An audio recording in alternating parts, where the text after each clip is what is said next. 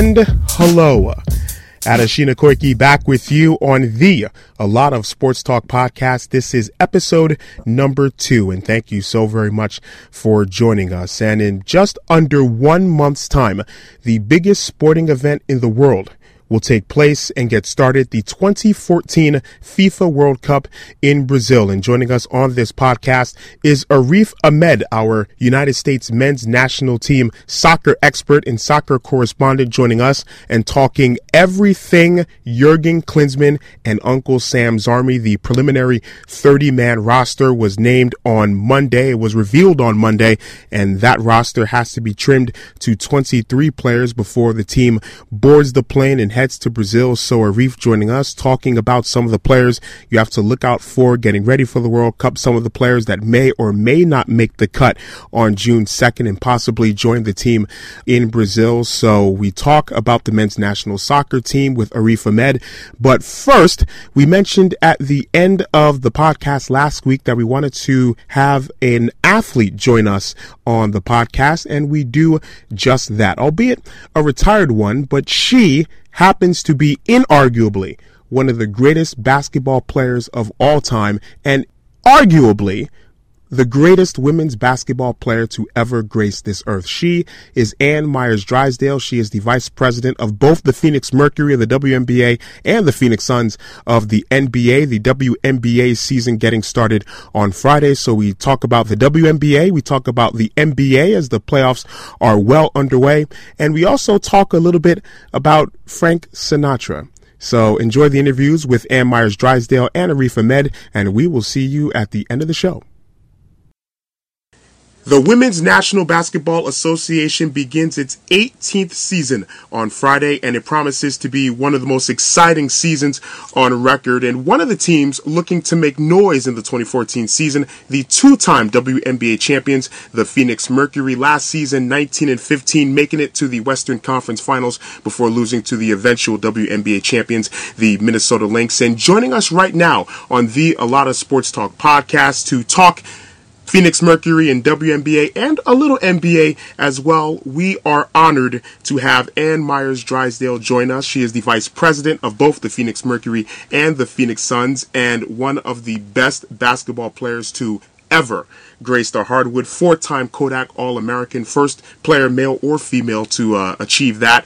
And from what I learned last night, a huge Frank Sinatra fan. So, Ann, thank you so very much for joining us. And how are you this morning?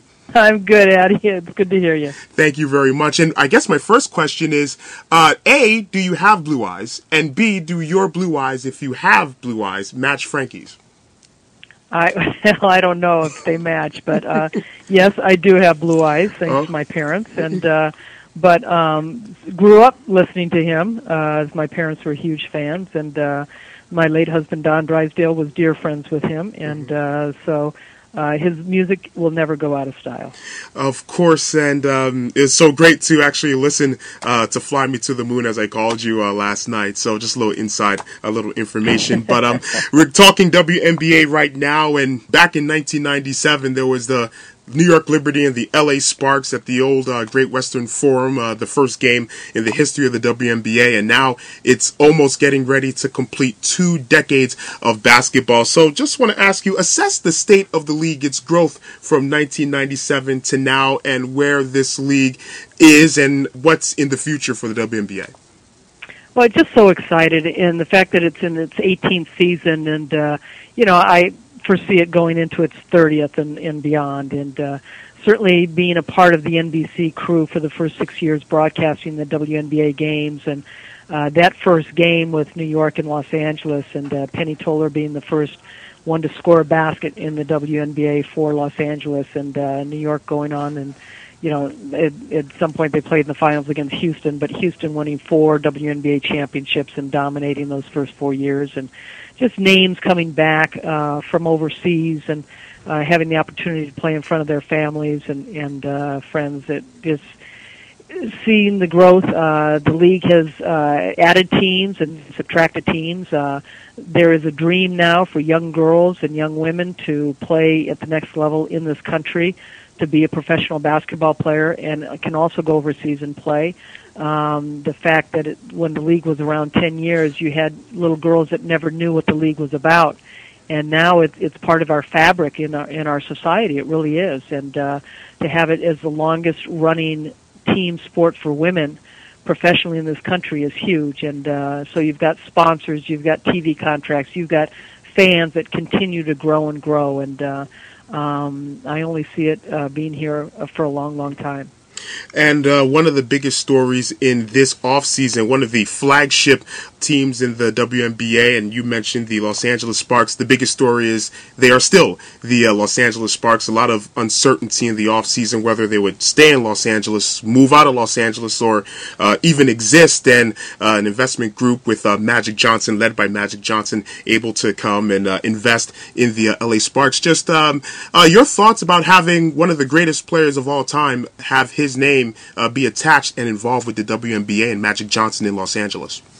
Well, certainly it's a big positive. There's no question because of what Magic has accomplished, not only on the court but off the court in the community, and and uh, creating jobs for uh, minorities and and being in the LA area and uh, owning the companies that he owns and um, you know being involved with the Los Angeles Dodgers and that ownership group and now with the LA Sparks and you know and I have to say something because the, the NBA or Major League Baseball or NFL you know you've had teams move you've had teams that you think, how are they even existing because there's nobody in the stands watching them.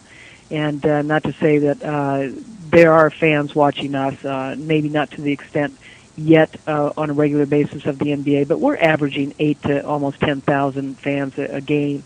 And uh, when our playoffs come, they're all sold out, uh, no matter who is in the, the finals, uh, whether it's us or Indiana or Minnesota or LA. I mean, the fans come out and watch, and uh, the fact that Los Angeles can continue, uh, like New York, which will be back at Madison Square Garden this year, which the last few years they had to play over in New Jersey, uh, which was tough for the team, but uh, Liberty being back and being an original team in this league as the Phoenix Mercury. Um, you know, having that stability, uh, knowing you've got a great ownership uh, with Magic Johnson and his group with Los Angeles, you know that the Sparks are going to be around for a long, long time. And, uh, you know, it says something about this league. We've got 12 teams, and it's a good number. I know they've talked about expansion, and, um, you know, will one day they get to 30 teams? You know, you hope that that day comes, and you hope that you have enough talent out there to sustain that, too. But, you know, I, I think most of the cities that we're in, uh, they've got great fan support. Once again, talking with Ann Meyers Drysdale, Naismith Memorial Basketball Hall of Famer, VP for the Phoenix Suns and Phoenix Mercury, and going to concentrate a little bit on the Phoenix Mercury now. Last season, 19 and 15, after a couple of seasons ago, uh, seasons ago where the team was beset and ravaged uh, by injuries, and you, the team has probably the most well-known women's basketball player currently in uh, Brittney Griner. Assess her first season in the WNBA, and what does she have to do between, I guess, season one last year and now to be the dominant player that a lot of fans and a lot of people expect her to be in the WNBA?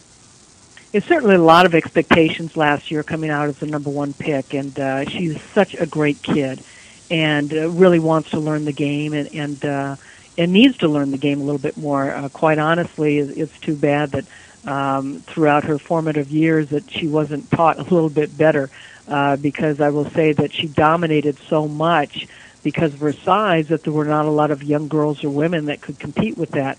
And so in college, she probably didn't have as much competition. Uh, had wonderful teammates too, playing with somebody like Odyssey Sims, who now is going to be in the league this year. But um, you know, she just basically dominated. And now that she's at the next level, uh, these women that have been playing professional, it's the same thing on the men's side. I mean, when you've got somebody that's a 19, 20 year old kid that comes into the NBA playing against somebody that's 30 years old, uh, there's a difference. So if you're playing against LeBron or Kobe, uh, and you're a rookie coming in, you're going to have a tough time because they know the league, they understand it, their bodies have changed, they've grown, they've gotten stronger, and uh, and they've had an opportunity to work on their game. And so with Brittney coming straight out of college, the expectations of so many, and um, unfortunately she had a, a couple injuries that really limited her, and uh, it was tough for her to come back, but you know, emotionally and mentally, she wanted to do so well, and uh, she worked hard to get back. In the off season. She's worked on her game. She's getting stronger, and uh, she's still learning the game. And that's what's so great. She's so young, and she can only get better. And uh, so we're really excited about her opportunity to play again for the Phoenix Mercury, and uh, you know to help us in the middle, and and to uh, you know just continue to improve as a player and as a person. And uh, I don't think she could do it uh, anywhere else but at a better place than Mercury. I guess expound a little bit on uh, Brittney being so dominant, at least in college, that there may not have been as many people or anybody to kind of uh, teach her in the way that she needed to be taught in terms of really harnessing her skills to be even more dominant. Is it just the lack of, I guess, uh, big man, big woman coaching in women's basketball? So expound a little bit on her talent and how it could be hard to coach given her overwhelming talent. Well, I, I don't think Eddie that she's hard to coach at all, and uh, she's like a sponge. She wants yeah. to learn, and uh, I think you just have to have people that that step up and, and are willing to, you know, break things down. And, and mm-hmm. certainly she's getting that more and more. And uh, but I, you know, you look at the WNBA, and you've got Tina Charles, you've got Candace Parker, mm-hmm. you've got Janel McCarville, you've got uh, Kara Braxton. I mean, you go down the list of of really not only terrific centers that they were in college, but also now that they've got not only WNBA years behind them, but also playing overseas. Yeah. So you've got veteran players that you know understand how to play the game and uh, not intimidated by uh, certain people at all, uh, if you can say their size or whatever. And uh, so, and that's a maturity factor. And and uh, and Brittney's, you know, again, she's still young and and still learning the game, and uh, she's only going to get better and better. I never meant to say that Brittney was hard to coach because of either attitude or anything. Just right, with her, right. Uh, just with her talent, that sometimes you might a coach might say, "Wow, I've just never had a player like this. How do I uh, go about and making sure that she, a coach, can make sure that well, she reaches her best player potential?" the college player yeah. of the year, she did do pretty good. exactly, exactly. Again, Ann Meyers Drysdale joining us. Uh, talk about the incorporation of Brittney to a veteran roster and a talented, uh, talent laden roster with Diana Taurasi and DeWanna Bonner uh, as well. So that incorporation should only get better as the years go on. And Penny Taylor, too, well, well, certainly, and and when you're playing with better players, and no better person to play with than Diana Taurasi, and so many people have said she's you know the best in the world, and certainly there's other players coming up and uh, just as dynamic as whether you talk about Candace Parker or Maya Moore and uh, Seimone Augustus and Cappie Pondexter. And and also you know we here in Phoenix we have Penny Taylor who is another great great player in in the world, and uh, but Diana just raises the level of players play, and that's what great players do. They make everybody else around them better. They make them perform at a higher level.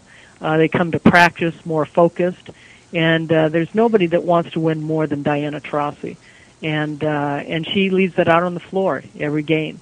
Um, and I think she's matured also. I mean, she's changed uh, from the time that she came in in 2004 as a rookie. Her body's changed. Her understanding of how to take care of herself and how to eat better and uh, how to prepare for games and uh, the, you have to understand what it takes to have longevity in this this game and uh, injuries are always a part of it and she's had some injuries and uh, um, but she always uh, is a fighter coming back and and when you play with somebody like that um, you know you want to embrace that you want to play uh, the best that you can because she puts it out there and uh, you know as a teammate you want to be able to match what she gives you uh, once again, Ann Meyers Drysdale joining us talking WNBA. And the Western Conference appears to be absolutely stacked. You have the Minnesota Lynx. well, for those that don't know, I'll break it down. The um, Minnesota Lynx, they've won the WNBA title two of the last three years, including last season. Uh, they have almost all of their team back, even though Rebekkah Brunson right now uh, uh, is injured and sitting out for a little bit. You have the LA Sparks. Uh, they have two of probably the five best front court players in the league with Candace Parker and Nneka Ogwumike. Seattle has Sue Bird back. Now have uh, Crystal Langhorne in the fold. San Antonio as well. Uh, Tulsa now has Odyssey Sims to go with Skylar Diggins. So my just question to you is: um, Is the balance of power in the WNBA in the Western Conference? And just break down the Western. I, I think I think the majority of the years it has been. Yeah. Um, it's like the NBA. It really is, and, and nothing to take away. I mean, Chicago led last year. There were only three teams that had 20 plus wins last year, and we missed it by one. But two of them were in the West with Minnesota and Los Angeles. Chicago was the only team in the East that had 24 wins and uh, Atlanta and Washington each with 17, and and uh, you know Indiana with Tamika Catchings, and you know Washington this year with Mike Thibault, and uh, he's made a lot of changes and he's got a lot of uh, UConn players coming in, especially young players. Atlanta uh, picking up Swin Cash along with Angel McCoughtry still there, and a new coach in Michael Cooper.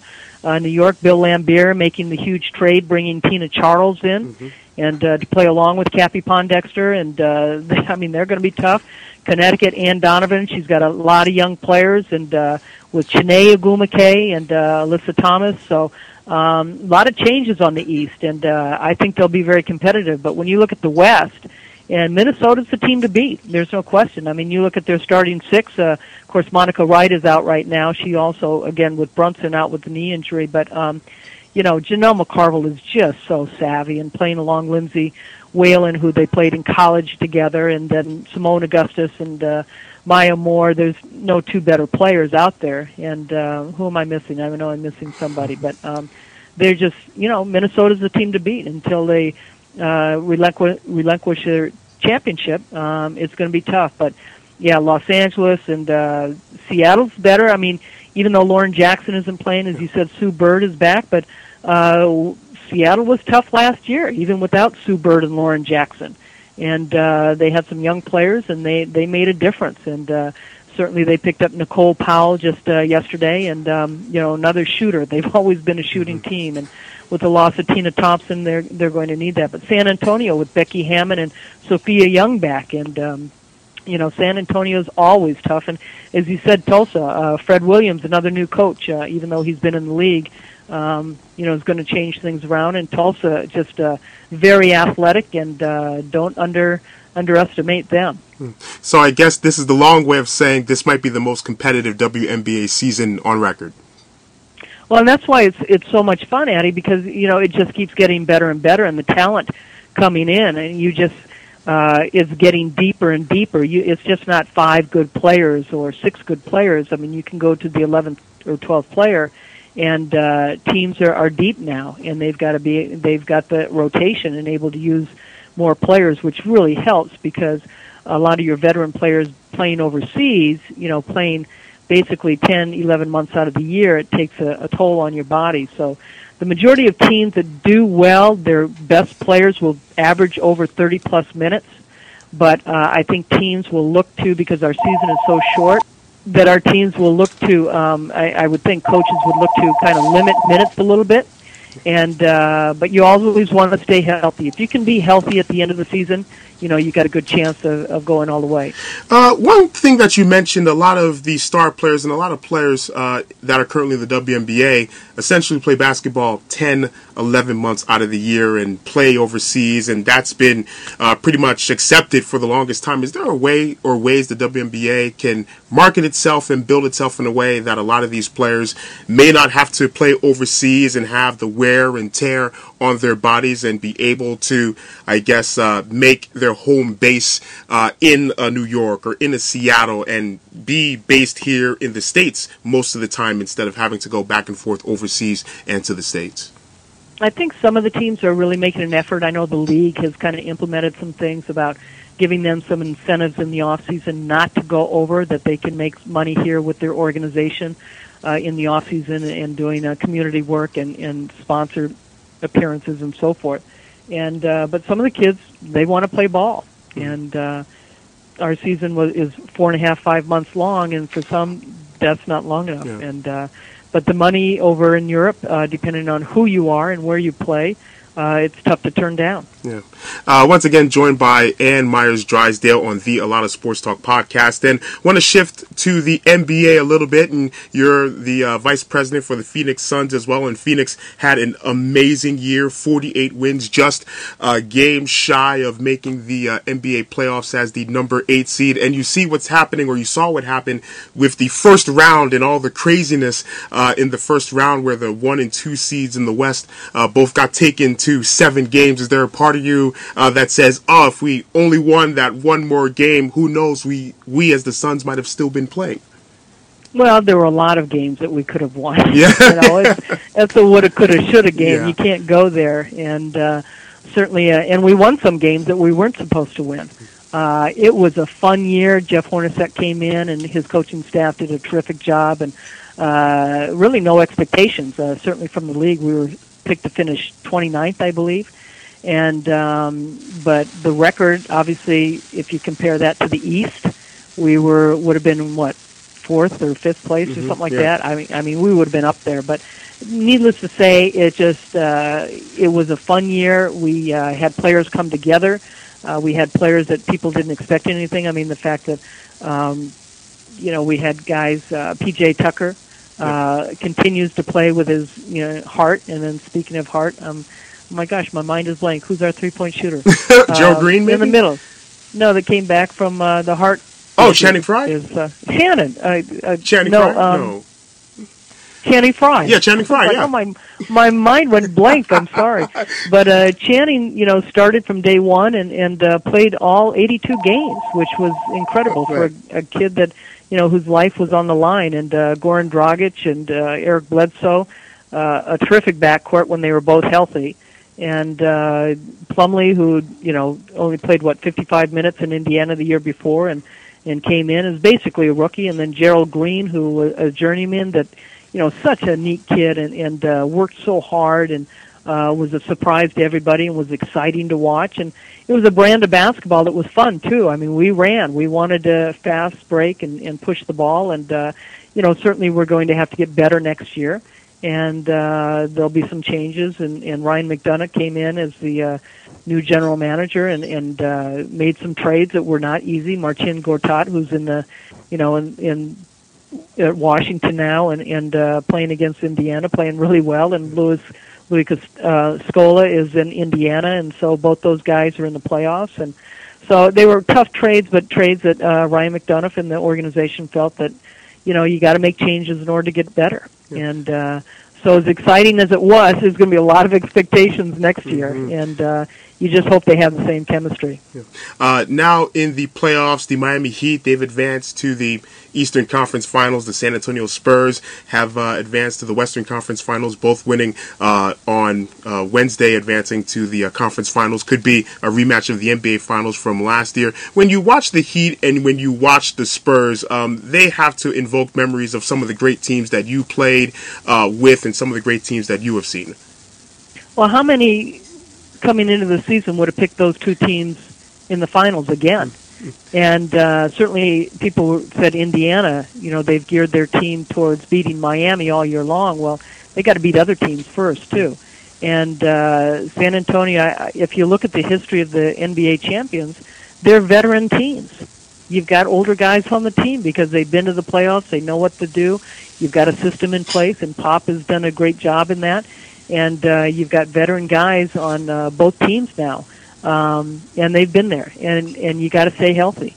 Uh, I think uh, both coaches have done a terrific job in in nursing their players along the season because it's a long, drawn out season, and uh, you've got to try and prepare your guys to get to the the last two months, and uh, that's playing in the finals. And uh, certainly, whether uh, either team is there or not, um, you have to applaud the way their players have played at such a high level. And and within the teamwork and the concept of the game and and you have to appreciate San Antonio. A lot of people don't like them, especially here in Phoenix. And, uh, but uh, but the fact that they they play and uh, it's not it's not just Timmy and, and uh, Parker and uh, they've in Ginobili. It's the other guys that are coming up, and uh, they do a great job with it. And and I think that the Phoenix Suns will be that kind of team too under Jeff Hornacek's regime.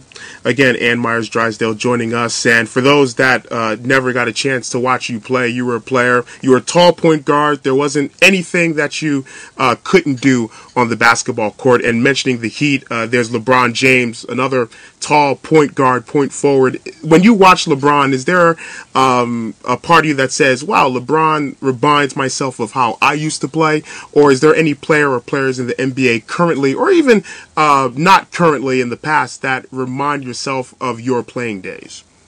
Well, if I take it to a different level, I, you know, my brother Dave, who played for the Milwaukee yeah. Bucks and plays with Coach Wooden on his last championship team, I, I was a smaller version of Dave, mm-hmm. and I think the one thing that helped me is not only growing up playing against the guys, but the fact that uh, when I was a freshman at UCLA, I played for Kenny Washington, who was on mm-hmm. Coach Wooden's championship teams in the '60s, and so I Kenny put me at all five positions, and uh, so I could play with my back to the basket. And I I was a high jumper uh, when I was younger, so I could jump pretty good and uh, was a pretty good rebounder, but understood how to defend a post. You know, I used positioning. Uh, but certainly as a ball handler playing against the guys, you play guard a lot, so you've got to pass and understand how the defenses are set up and when they're going to step into the passing lane and so forth, and uh, use pick and rolls. And so you know, ball handling was really important, and uh, and I was able to read defenses pretty good, but also could go out to the wing and and uh, take outside shots or drive to the basket. And certainly, I didn't have a fadeaway shot like LeBron James, that's for sure. But um, you know, I, I like to see players that can do everything. I like to see a uh, any player get the ball off the board and take it down on a fast break opportunity. And uh, I did that all the time, and uh, it opens things up a lot faster. Um, and LeBron's able to do that, and you like to see players able to get into a fast break situation and, and get your quick, easy baskets. But um, you know, I, I, as far as um, watching myself and the women, uh, I'm not good at comparing people. Mm-hmm. I don't like comparing people because you know, when that player is special, they stand out. They don't need to be the next Ann Meyers. They don't need to be the next LeBron James. They're just who they are, and uh, and I think that that's what's important. But we get caught up in comparing players, and you know, there's no other next Bill Russell. there's no other, you know, Jerry West and uh, or Julius Erving or Larry Bird. I mean, they are all unique in their own way, and and you love how in the NBA uh, side that people compare uh, to Michael Jordan. You know, who's better and who's your top five and who's you know. Now players are getting so good that you can't have a top five anymore. How do you how do you leave Oscar out? Mm-hmm. How do you leave Chamberlain out? How do you you know?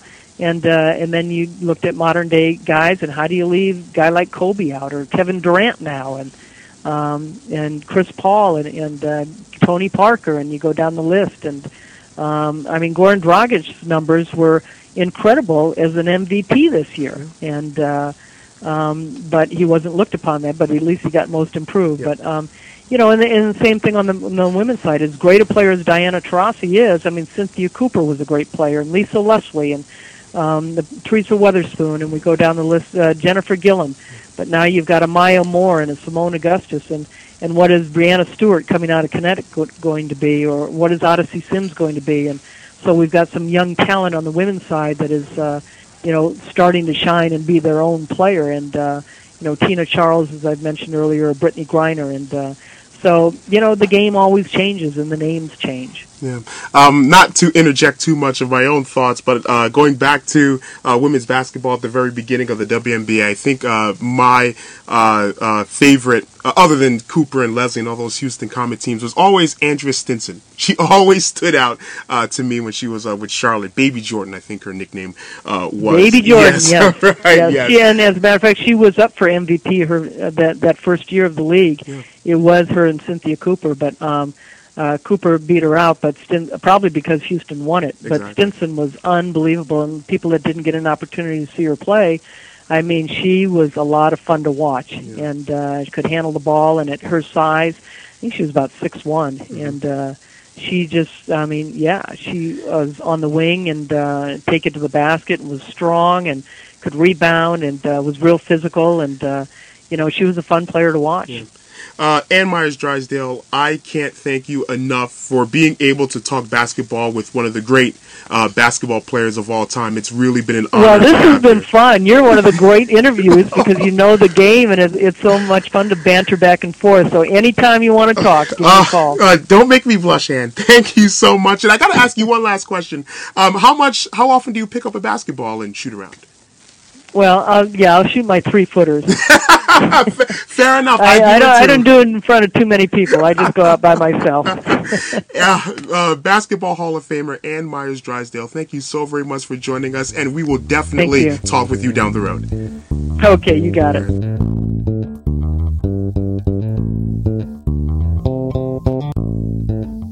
In less than a month's time, the biggest sporting event in the world will take place in Brazil, the 2014 FIFA World Cup. And the United States on Monday revealed its preliminary 30 man roster. That roster will have to be pared to 23 before those players and the coaching staff board the plane to Brazil in preparation for their Group G competition in Brazil. And joining us right now on a lot of sports talk to talk about everything United States men's national team soccer is our U.S. men's national team expert and soccer contributor to our site, Arif Ahmed, joining us right now on the A Lot of Sports Talk podcast. And first of all, Arif, thank you uh, so much for joining us. How are you doing today? Doing well, doing well. How are you, Adesina? Uh, doing Good to well. be on here. All right, uh, thank you very much. I'm doing well. Quickly, your not quickly, but your first reaction to the 30 man roster that was revealed on Monday. Um, I guess my first reaction would be, yeah, it was not very surprising, to say the least. I mean, Klinsmann um, has tried out, I think, in the last uh, two, three years, I guess, since he's been coached. He's tried out um, an absurdly high number of players for uh, for the national team in qualifi- in qualification as well as the friendlies. So um, the talent pool is certainly large, but by and large, um, the 30 players that he's picked uh, was pretty consistent with what he's said over the last few months and how he's um, you know coached his team. I think the biggest surprise, uh, the biggest name that was omitted is certainly Eddie Johnson, um, striker uh, that's currently now playing for DC United. He uh, over the past two years in the this um, cycle of, of, of World Cup qualifying, he's performed really well for for Klinsmann. He's uh, been a very flexible player. He um, you know he's played out on the wing. He play, he's scored some crucial goals for us actually. Um, had a big had a huge goal um, away, I think, uh, in the semifinal uh, round uh, when the U.S. was kind of reeling, and that was that was a big game that uh, kind of turned turned it around um, for us. So that was that was a, a huge surprise. Um, obviously, another name that uh, you see, Julian Green, a 18 year old uh, German American, who uh, just recently completed, um, you know, I guess his allegiance uh, to the U.S. Um, it's, uh, he had to be approved by FIFA to file a one-time switch um, to be able to represent the United States, and uh, he's on the preliminary roster. So I think those two names um, were the biggest uh, surprise. Aside from that, I think for the most part it was consistent with uh, with what we've come to expect from Klinsmann. Uh, do you think Eddie Johnson should have been a part of the 30 man? Um, I do. I think he brings in um, a level of you know, um, flexibility. You know, he he he can. I mean, certainly he's a striker. Um, Eddie Johnson will tell you that he he wants to play up top. He wants to be in the box, but he has the ability to play out wide, um, which is crucial for this team. Um, that lacks, you know, to be frank, um, we don't have any, you know, wide players that can play at that level. Um, there's Graham Zusi, um, you know, but some may say that he lacks the speed at the international level, um, which you know he can at at some points. Um, the, you know, Bob Bradley, you know, during the last World Cup has tried to put Landon Donovan on the left, um, which uh, actually he was very successful at it. But you know, this is Landon Donovan um, at age, uh, you know, he's, he's over 30 now, so it's it's not the same Landon as he was um, four years ago. Um, so I think um, Eddie Johnson certainly could have been a valuable asset. Um, from what I've read, um, you know, between the uh, between the lines is he had some attitude problem that Klinsmann didn't really want to uh, deal with, um, uh, and especially um, you know over the last uh, couple of weeks, um, he made some news, you know, coming over to DC United, and and he hasn't really performing all that well. He hasn't scored um, a goal yet in this current MLS season, so he kind of called out a few of the a few of his teammates, saying that you know there's not as much talent on DC United as there was in his previous team, the Seattle Sounders, which which uh, maybe he did have a point, but you know it's not something you want to put it out um, on the media. So um, I don't know if that hurt him or not, but certainly um, you know when a player goes on uh, kind of uh, takes you know team problems out in the public, you certainly um, you know take notice of that. So I do think he could have been an asset um, to this team. Um, certainly think that he is one of the best 30 players, if not the best 23 players. Um, so I'm a little surprised, but you know, over the last two years, I've uh, definitely come to trust Klinsmann and his and his decisions. So um, you know, I will I will trust him again. Once again, joined by Arif Ahmed, our United States men's national team soccer expert and soccer contributor on a lot of sports talk. At goal Uh, you got Tim Howard uh, as the clear number one. Brad Guzan behind him. He also had a pretty good year um, in England and Aston Villa, and Tim Howard uh, at Everton. Outside of goalkeeper, and a lot of people do think that uh, goalkeeper is one of the biggest strengths for the United States, maybe the biggest strength. Outside of keeper, where does the biggest strength lie on this United States men's national soccer team in terms of positions as a group? Um, you know, I think it certainly has to be uh, in the midfield. You know, it, it's funny that it has come to that where you know I, I would say it's funny that you know people say that all things are cyclical, and it certainly is the case um, for for the U.S. soccer team. Um, you know, six, four, six years ago, uh, the strength was you know defenders. Um, I remember the times of Bruce Arena's teams. We were always um, very good defensively. You know, didn't really have too many um, quality midfielders um, and certainly we, we lacked um, in, in the striker position as well.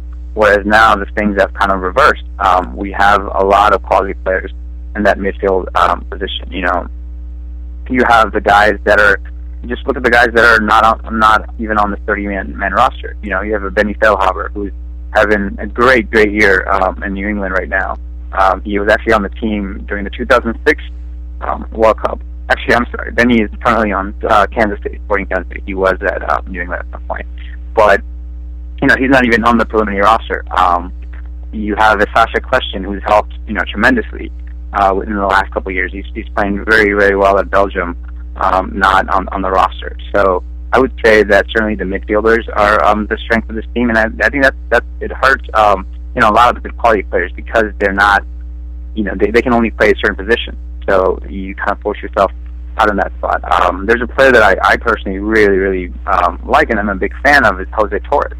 He was big, um, you know, under the Bob Bradley regime, but over the last couple of years, it seemed like he just doesn't fit Klinsmann's style of play. Uh, but he certainly has very, very good quality. But it's just that you know um, he's he's a little bit of a um, you know sh- uh, smaller on the side, um, so it's, it's tough for him to defend if you put him on the on the center of the field uh, which is his best position. He's very, very technical on the ball, but you know he just can't defend very well, um, and so that hurts him. So I would certainly say midfielder is, is our strength. Um, you know, strikers uh, we're, we've definitely gotten better, but, but we certainly could um, use uh, you know more help, and I think that's why where Julian Green comes in. Uh, the, the kid is only 18 years old, but he's right now um, you know at Bayern Munich's reserves team and comes highly touted so we'll see what he can do in this camp, and you know, hopefully, hopefully make the team. Uh, once again, Arif Ahmed joining us, and you mentioned the strike force for the United States. Uh, a couple of players on that strike force, Jozy Altidore and Landon Donovan. Uh, at this time last year, Jozy Altidore, his stock uh, was rising through the roof. Had a great year with Alkmaar and with the national team too. And uh, in just under a year, his stock has plummeted after his move to Sunderland. And Landon Donovan is, I believe, yet to score in 18 consecutive games in all competitions. So my question is, are, is Jozy and Landon, are they both locks or is there a chance that one of these players, and maybe both, but definitely at least one of these players may not make the final 23? Um, you know, I, I certainly don't want to say they're both locks. Um, you know, the way Klinsmann, and you know, you, you got to love this about Klinsmann. Say what you will, but he, he, you know, definitely sticks to his guns. He definitely says what's on his mind. So there's nothing. If you ask him a question, you'll get an answer about what he thinks about it. So you know, he's mentioned repeatedly that you know Landon is is is revered in U.S. soccer. Uh, you know, uh, I mean, certainly in my book, he, I was there uh, in Pretoria when he scored that goal against Algeria, and I can honestly say that was one of the happiest moments of my life. I don't know what that says about my life, but you know, certainly in, in, in U.S. soccer fandom, Landon is, is up there, top two, three players of all time. Um, but you know, Klinsmann has said, you, you know, you've done, and he respects that. He's done a tremendous amount for U.S. soccer, the growth of that um, of the sport in this country. But you're only going to be judged on what you can do now and what you can do for me, you know, tomorrow in the next game. Um, and and Landon himself admitted that, you know, he he's not he's played professionally for you know almost 15, 16 years now. His body is not um, his body's not what it used to be. So obviously he doesn't get you know three four days of training in a row in a uh, and he doesn't perform in a way that that you know Klinsmann expects from him. So if he's not performing well in, in training camp, he's certainly not um, going to go to Brazil just because he's Landon Donovan.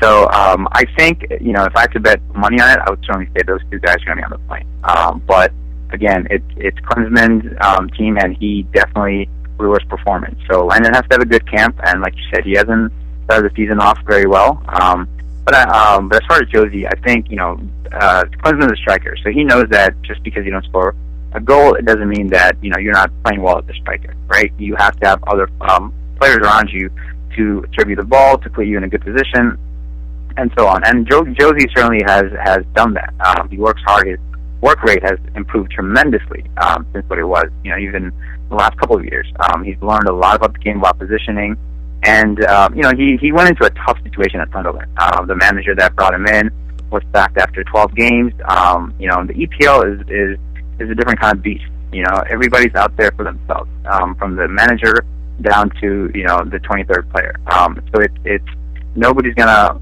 you know look out for you. So it, it, and there was a lot of you know inside baseball politics going on with that team this year. So he was just in a very tough position. Um, I do think Jozy will bounce back. Um, you know, I've I've seen him grow over the over the past uh, couple of years, and I think he's, he's mature enough to know that you know just because he's not playing goals, he's not going to put his head down and and not do the other things that he needs to do. So I certainly think um, Jozy and, and, and Landon will both be on the team um, when it comes down to it. Uh, the players are now at camp. They reported on Wednesday at Stanford University in Palo Alto. Uh, during this camp and before the final 23 man roster is announced on June 2nd, which player or players has the most to prove between now and that cutdown day?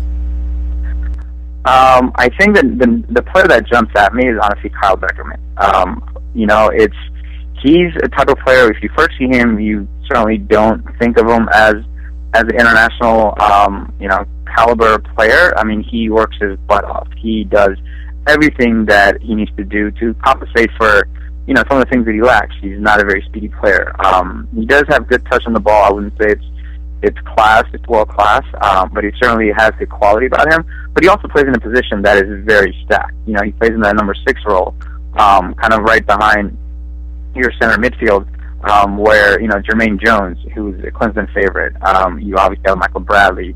You have Maurice Edu, um, maybe a Mix Diskerud there. So you know, it, it's just a very stacked position for him. So I think he has to really, really perform during this camp um, to make a name for himself, as well as you know, uh, to to show that he can be a consistent performer at this level. Um, he had a, you know, uh, I think one of the the brightest uh, thing about him, or the best thing about him, was that the game, the first half of the game against Mexico, this past uh, the last uh, friendly that the U.S. team played, and the first half the U.S. looked um, absolutely brilliant. You know, it allowed him and Michael Bradley played um, tremendously together in midfield. Uh, Bradley probably had one of the best games of his of his career, I think. Um, in the first half of that game. Now, the second half, the tactics changed and um, he kind of fell off a little bit. But I think Kyle Beckerman has a lot to prove um, on, in the midfield side. But in defense, I would say a name that, you know, again, jumps right at me is Timmy Chandler. Um, now, here's a guy that most U.S. fans have been enamored with since Klinsmann took over. You know, he was supposed to be um, our solution to the right back situation. You know, we've had this situation with right back since, you know, Steve Cherundolo kind of fell into the injury bug and been inconsistent over the last few years. But you know, he was highly rated, and uh, you know, was, there was talk of him maybe even having a chance to play for the German national team. You know, this was again two years ago, of course, but uh, things have calmed down since then. Um, I think he played for the U.S. once um, since then in in qualification game against Honduras, the first game, um, which was a disaster, absolutely by all accounts. So we ended up losing that game two to one, and he hasn't um, brought back since then um, for myriad of performance as well as injury issues. So I think those two guys really have to perform because a lot of people raised uh, their eyebrow when you know Timmy Chandler was kind of called on because he hasn't really shown that he deserves to be here. Um, aside from uh, you know what we thought of him uh, a couple of years ago. So I would say that Timmy Chandler and Kyle Beckerman are the, are the two guys that really have to perform well and uh, you know show them why why they're here and that they, they belong here. Uh, once again, Arif Ahmed joining us talking United States men's national team soccer. And in a month, they will be in Brazil. They have a really tough group. A lot of people regard it um, as the group of death with Germany, uh, with Ghana, and with Portugal as well. Uh, between now and the World Cup, and even during the World Cup, uh, what's the biggest uh, challenge Jurgen Klinsmann has between now and then, whether it be tactics, whether it be morale building? Uh, what does Klinsmann need to do between now and by the time they get to Brazil and when they play in Brazil to really have this United States team prepared uh, to take on a tough group and maybe advance from the group? The biggest challenge uh, for him is, I think, finding a consistent starting eleven. Um, you know, Klinsmann has started, I think, the most uh, different number of combinations uh, to date. I don't think he's had a consistent same eleven for um, uh, maybe two games, you know, um, and if two, maybe no more than three games, certainly. So it's just, you know, at this level, you really have to have guys playing together. Um, because at the end of the day, the national team camps, I mean, this is a bit of a longer camp, obviously, for the World Cup, but these guys don't get a lot of time together. So, you know, you really want to find that right combination. Um, as you saw, especially defensively, I mean, you know, our center back, uh, I mean, certainly center backs, but along the back four, all have been a fluid situation where nobody's really said, you know what, this is my position. Uh, nobody's going to take it away from me. Every game, there's something, uh, you know, somebody makes a play where you think, hmm, maybe, you know, maybe somebody else is worth a look here. Um, and that certainly was the case against, uh, you know, the game against Ukraine. We played uh, Luciano Onyewu, you know, another great player who's done a lot for the U.S. soccer, but you know, he's, he's had that terrible knee injury right before the last World Cup, and I don't think he's quite recovered um, uh, from it. And and uh, certainly with age and, and knee injury, it set him back a while. Um, so it, it was a combination of Gooch, and you had uh, John Brooks, another young player out of Germany, uh, another one of the dual nationals that Klinsmann has brought into the team, another one who's highly, highly touted. Uh, but they look completely lost. You know, you can't just put two good players together and expect them to play well right away. It takes time, especially with center backs. You have to have much trust in each other, uh, where to hold the line, you know, who, uh, which center forward to track. So I think that's his biggest biggest issue right now is that finding that consistent, you know, 11, 12, 13 players that he knows are going to give him the best shot at at winning, you know, at least one game, maybe two games in the group stage to get out of that group. So, um, and like I said, he he has tried in a lot of combinations, and I think that's his number one um, goal is to find a consistent starting 11 that he trusts that uh, that can perform well. Hmm. Uh, one last question to you: Are you set to go to Brazil? Yes, uh, I certainly am. It's less than 30 days for me. Um, counting it down, I leave June 12th. So um, I will be. I will. Luckily, I will be at Rio for uh, to see Leo Messi take on uh, Edin Dzeko and Bosnia for, the, for, for my first game uh, in Brazil, and then I will head to Natal to go see the U.S. take on Ghana, which is which is basically our World Cup. That's our World Cup final. If we win that game, we have a tremendous, tremendous opportunity to advance. Um, and Klinsmann has come out and said that that that's the game. That's our World Cup essentially. Uh, so you know now uh, the level of jealousy uh, is rising among our listeners because you will be going to the World Cup. Oh, I I certainly um, understand that, and you know I've I've I can definitely appreciate it. Um, but I, I can't tell you how excited I am. This is this will be my third World Cup, and I think this be the best one yet. Hmm. And uh, we'll be talking to you from uh, Brazil uh, as well. Arif Ahmed, thank you so very much for joining us. The World Cup starts in less than a month, June 12th. The United States in Group G with Ghana, Portugal, and Germany. And you will see more of Arif's insights on a lot of sports ALottaSportsTalk.com and here on the A Lot of Sports Talk podcast. Arif, we thank you so very much for joining us, and uh, we'll talk with you down the road. Thank you, Adesina. Good to be here.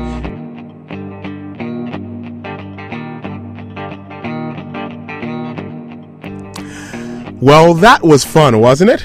Our special thanks to both Arif Ahmed and Ann Meyers Drysdale for coming on the show and sharing their time and sharing their expertise on this podcast. And next week's episode, next week's podcast number three will be more of the same. A couple of big events next weekend, the beginning of the 2014 French Open, the second major of the tennis season. And we will break down the men's and women's singles draw on the red clay in Paris for the 2014 French Open that gets underway underway next weekend. And also next weekend, the UEFA Champions League final. Some soccer talk as Real Madrid and Atletico Madrid square off in a La Liga battle in the Champions League final in Lisbon. And we will have a little bit of a breakdown of that game as well. So stay tuned to a lot of sportstalk.com. Go to our website, a lot of sportstalk.com. And we have a couple of news stories up right now. Uh, I personally break down some of the winners of last week's 2014 NFL draft and a couple of teams really, really upgraded their talent and upgraded their team through the draft. I will tell you some of the teams that did just that, in my opinion. And also we have a preview of this weekend's Preakness as California Chrome looking to win the second leg of three for the Triple Crown. And we have a breakdown of the Preakness Stakes with our horse racing expert, Michael A. Riley. So that's next week. So stay tuned and go to a lot of sportstalk.com and you'll be back with us next week, right? Right. Take care, everybody, and we'll see you next week.